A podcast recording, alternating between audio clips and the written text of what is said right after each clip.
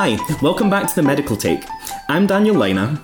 And I'm Marianne Laws. And we're here to introduce a special episode recorded for World AIDS Day by our absent colleague Laura Gillespie and special guest Celia Jackson. This was recorded last year, but we're bringing it to you now as we tease it ahead of the release of Series 2 in the new year. Enjoy! Hello and welcome to The Medical Take, a podcast by the Royal College of Physicians and Surgeons in Glasgow. I'm Laura Gillespie, I'm a consultant in sexual health and HIV working in Lanarkshire, and today I'm joined by. Hi, my name is Celia Jackson. Um, I'm one of the consultants in Glasgow, um, and my specialty is infectious diseases and medical virology. Okay, so today we're going to have this episode focusing on HIV and how it can present to the acute medical take um, and discuss a little bit about testing. And I guess with World AIDS Day on the 1st of December, it's a good time to reflect on HIV, how to recognise it, how to offer testing as well. We know that there has been a decline in new diagnoses in Scotland over the last few years. However, um, there's still around 8% of people with HIV unaware of their diagnosis. Um, if a person is diagnosed with HIV and, and on effective treatment, then they can live a healthy, normal life expectancy and they can have sex with people who don't have HIV without condoms as long as they're um, on effective treatment. And this is coined um, as undetectable equals untransmittable. Um, another reason that it's important for us to discuss this today is that we know that there is still recent transmission occurring um, as well as continued late diagnoses. And if someone's diagnosed late, then their immune system is lower and it responds less well to treatment. Um, and often these people have had missed testing opportunities during um, interactions with healthcare. Um, another important thing is that we've had an increase in diagnoses amongst people who inject drugs, particularly in Glasgow since 2015. And this is a group who can often find it difficult to access traditional models of healthcare. Um, so that makes it really important that if they are accessing healthcare, that we do take that opportunity to test them.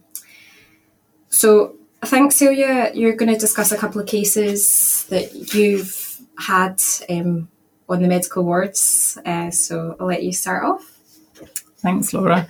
Um, yeah, I was just going to go through probably three cases, um, and I picked out ones that are maybe ones that where you might not think about HIV kind of testing and diagnoses kind of that early on in infection. So I guess I've kind of pulled them out because I just wanted to highlight um, these cases. So the first one I'm going to start off. This is um, a case. This is a patient that I looked after on the wards in 2018. Um, so this was a 54 year old woman who presented just generally unwell. She was quite wheezy. She had a dry cough. She was short of breath, and this was all on a background of asthma. And her asthma was pretty well controlled. She'd never been admitted to intensive care, um, and she managed kind of with her inhalers. So I'm just going to put in at this point that this lady was a white middle class woman who worked as a childminder and was generally very fit and active. So she was very well on, a, on she was very unwell, sorry, on admission. Um, she had a gas with a PO2 of 7.3, and this was on 36% of oxygen. Her CRP was up at 154, and her D dimer was also raised at 100, uh, 859. So she was treated um, initially as an infective exacerbation of her asthma, given steroids, given nebulizers. Because of her raised D dimer, she had a CTPA, which showed no evidence of PE, but she had severe widespread ground glass opacification with lymphadenopathy, which was fairly non-specific. And they kind of noted in her CT report that this might represent infection, inflammation, or ARDS.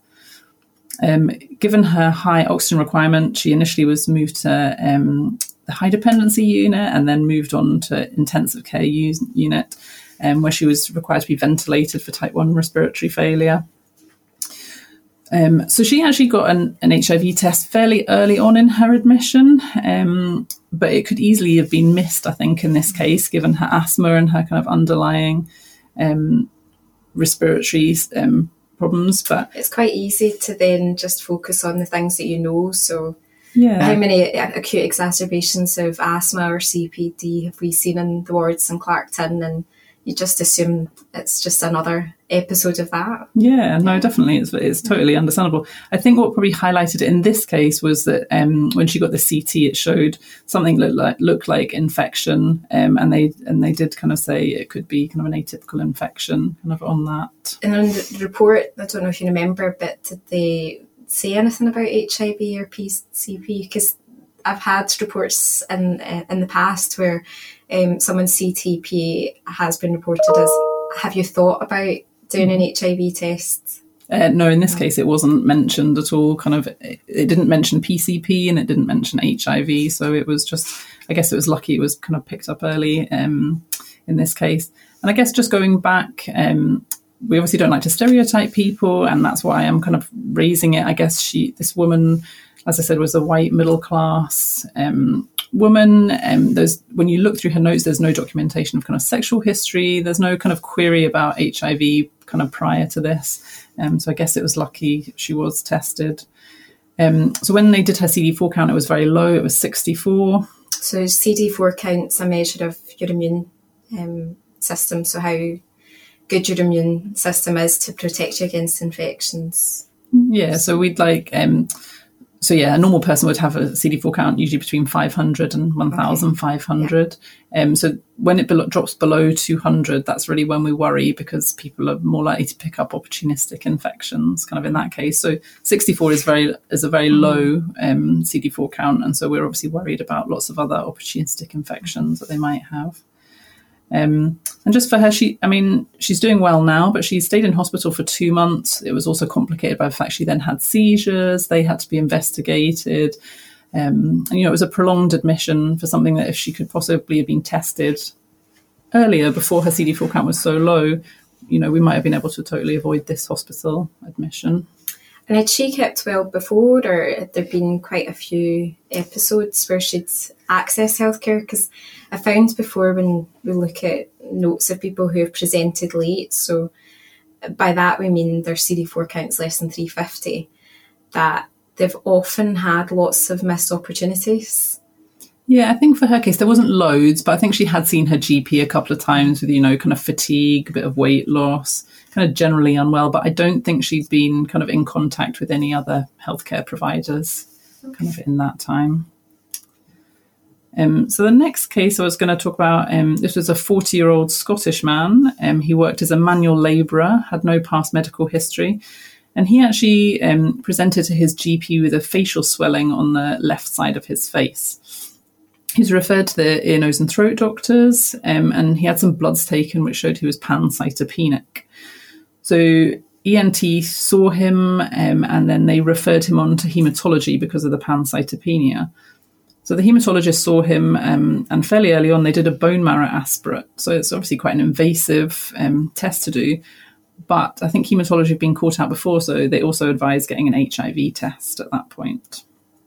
So his HIV test was positive. Okay. Um, and on further questioning of this man, he'd had an episode of shingles the previous year.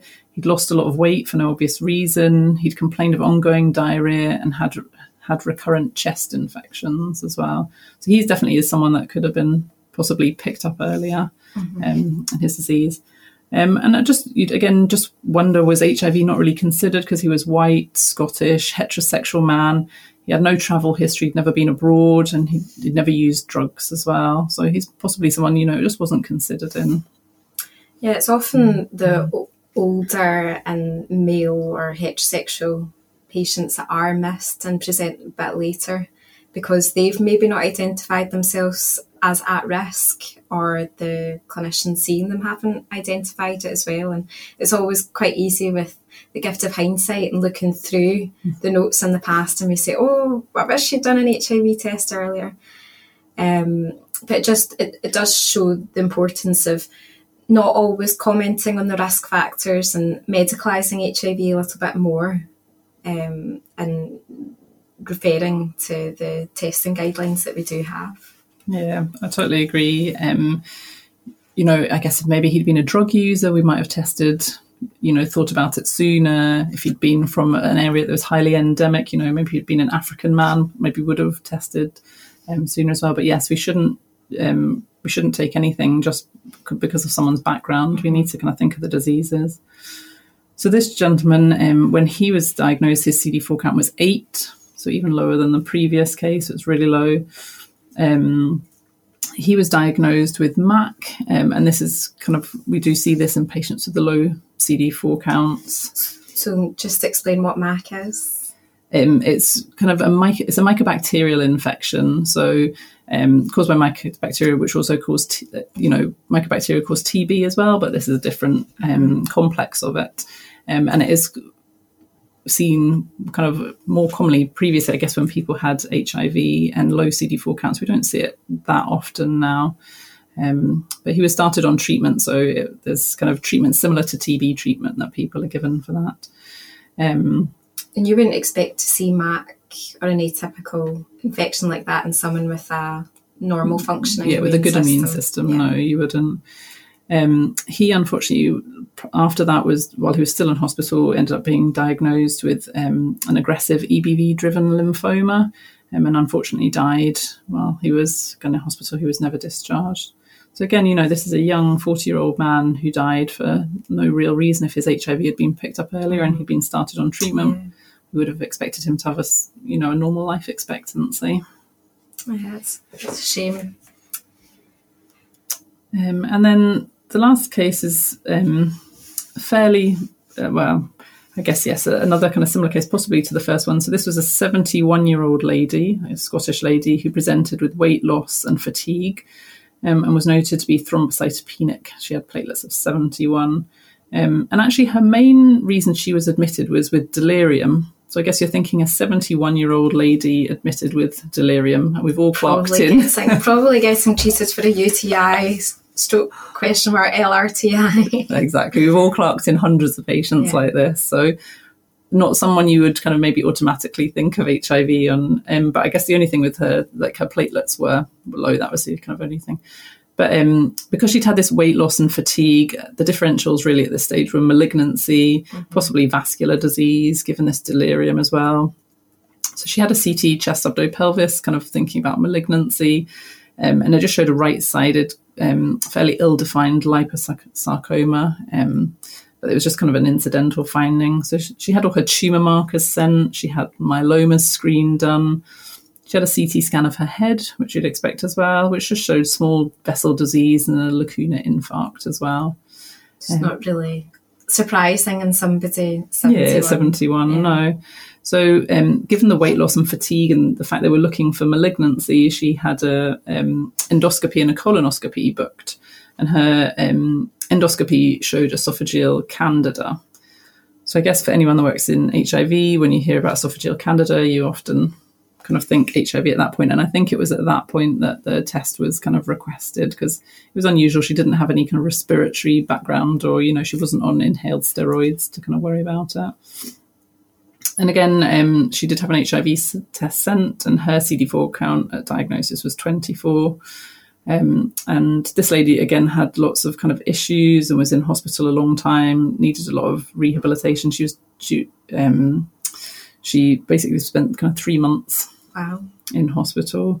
Um, and she, she again had seizures as well, um, needed transfer to the high dependency unit, was treated, you know, um, at that point as well. Um, and I think she ended, she had some changes on her CT scan um, and her toxoplasmosis, toxoplasmosis serology was also positive. So she had to go through toxoplasmosis treatment as well. So, you know, all these things kind of added up and she was in hospital um, for a long time. So yeah, like you say, with um, as soon as we hear esophageal candida, it's automatically let's think about an HIV test, um, and that could have contributed to her weight loss as well as HIV driving weight loss as well, because you've got an uncontrolled virus. Yeah. So I guess um, for the for I guess for anyone who's doing general medicine, um, I guess just thinking about where we would get a lot of our referrals from and things we would we would think of.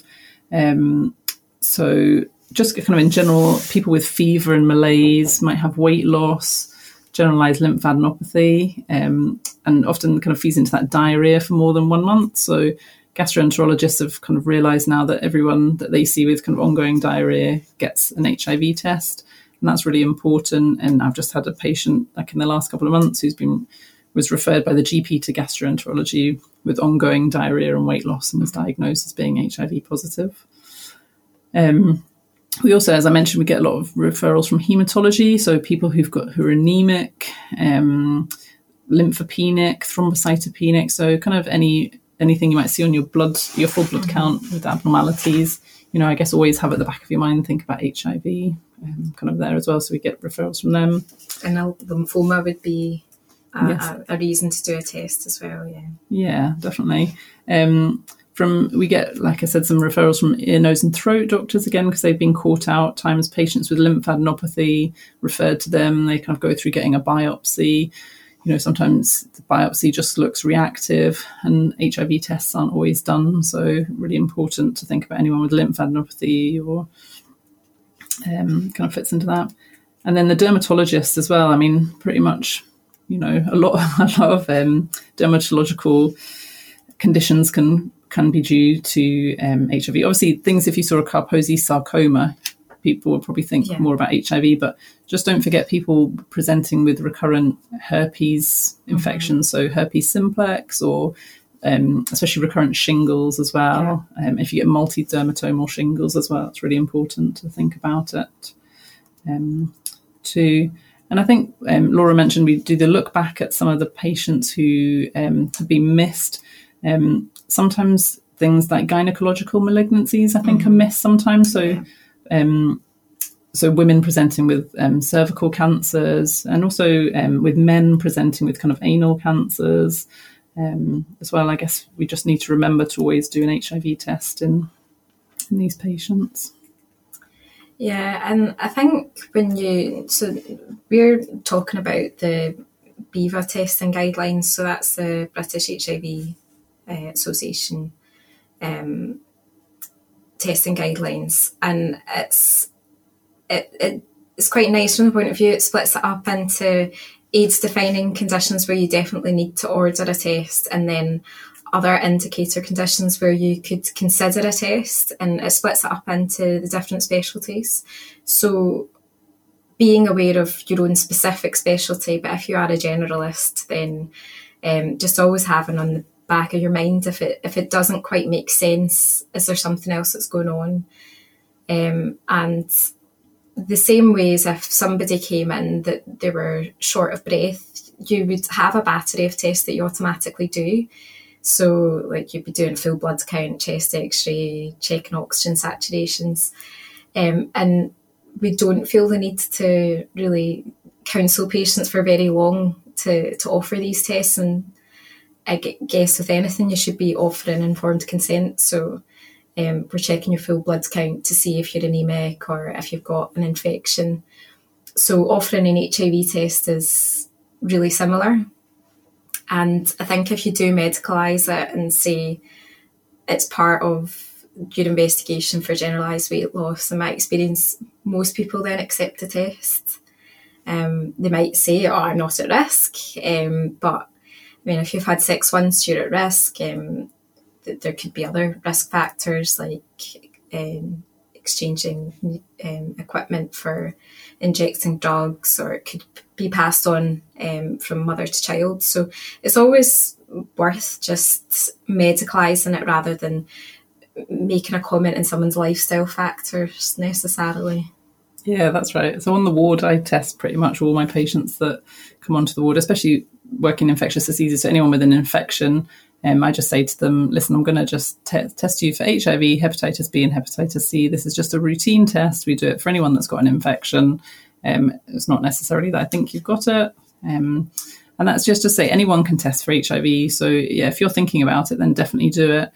You don't need to get well, what we tend to we, we get verbal consent from the patient. So I would just document in the notes bloodborne virus um, test and patient consented next to that, and that's as much consent as you need to get because I know in the past it has worried people that you need to get kind of mu- much more consent for it. But if, as long as you just document in the notes, ask them if they can have an HIV test, and they have said yes, I do remember when I was at uni a long time ago that there would be OSCE stations and communication skills training on how to offer someone an HIV test and how to give a result as well. And that was always under the breaking bad news um, section.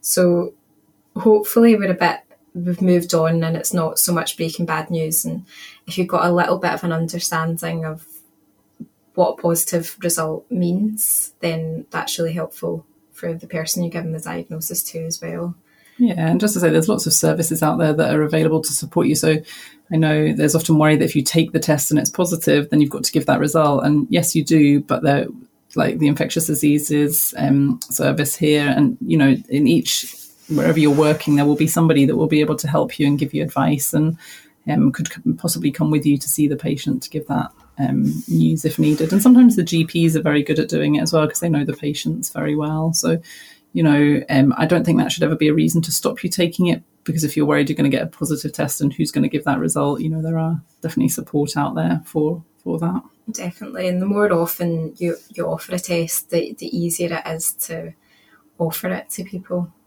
Yeah. Um, and I guess the last bit we're just going to talk a little bit about is if you have an HIV patient that's admitted under your care or um, through medical receiving, um, HIV patients tend to most of them are on treatment um, and these are treatments that you might not really be aware of you might not have kind of ever heard of before which is fine. Um, but some of them do have drug drug interactions um, and the main one sometimes it gets missed you know that might cause problems is omeprazole interacts with a lot of them and you know that's a very practically everyone's on omeprazole these days Yeah. um, so it's just really important that um, you, if you're starting new drugs for any patients who've got HIV, you can either speak to the pharmacists, any of the um, infectious diseases pharmacists, or else there's a very good website. If you just go into Google and put in Liverpool HIV drug interactions, there's a very good website that comes up that you can put in all the medications into that, and you can see if there's interactions. Um, some some drugs that you don't consider as a threat to other medications, like even antacids, can interact with certain types of antiretrovirals. So it's making sure that you've got a good um, medication history. That you, although you're asking about prescribed drugs, you're also considering over-the-counter medicines, herbal remedies, supplements, because sometimes there's a bit of a disconnect with patients of they don't consider that to be a medication because it's not prescribed by a doctor.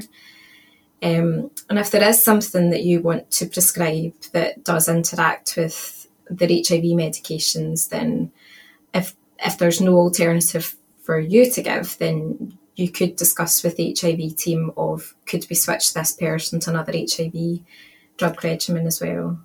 Yeah, I think um, definitely since I've kind of started doing HIV, we've seen a lot of changes in the medications. You know, um, much better tolerated by patients, much less side effects, but we've got ma- many more options available to us. So yes, if, if um, one I've had problems with recently is some of the um, the DOACs. Mm-hmm. Um, if you're starting, if patients have got P's or DVTs and you're going you want to start them, you know they can interact with some of the medications, but there are lots of things we possibly can switch patients to. So definitely, if you get in touch with the, um, the pharmacists who can contact your infectious diseases team, we can look at other options. Yeah. And another thing to think about is if somebody is going to be null by mouth or you, you're doing an in- intervention, then consider how you're going to get their HIV medications into them. So, do we need to switch routes? Um, so, again, speak to your pharmacist either on the ward, speak to the PPP pharmacist if you can, um, and they'll they'll give you advice because you don't want to stop medications um, because then you can run into complications of um, HIV drug resistance. Um, so it's better to to be proactive if you can. Yes, definitely. Um, so there are a few exciting things that have been happening over the last few years.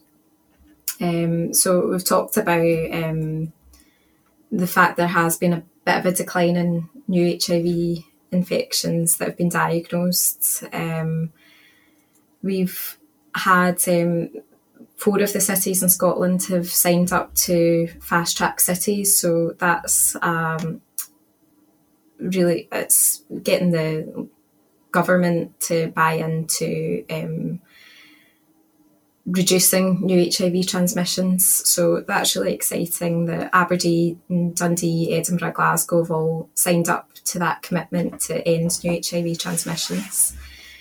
Um, and since 2017, we've had HIV pre exposure prophylaxis. So that's taking some anti HIV medications before you come in contact with HIV.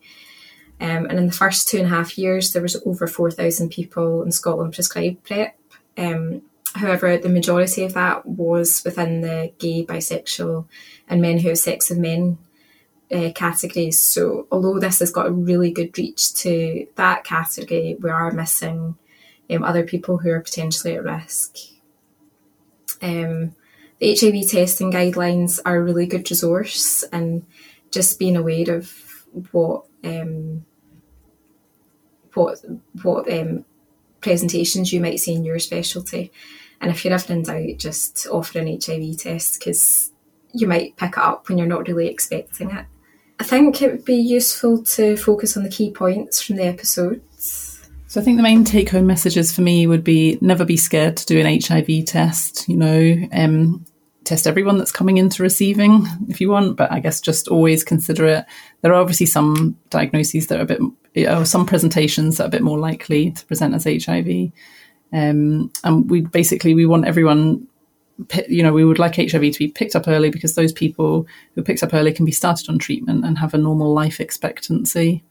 And then I guess just finally, if you have an HIV patient who you're looking after, then please feel free to ask um, your local infectious diseases or GUM um, specialties for advice, and we'd be happy to give advice on drugs and treatment. Thanks very much for listening to this episode of The Medical Take. If you want to tag us on Twitter, it's hashtag The Medical Take at RCPS Glasgow. And that's all for this episode.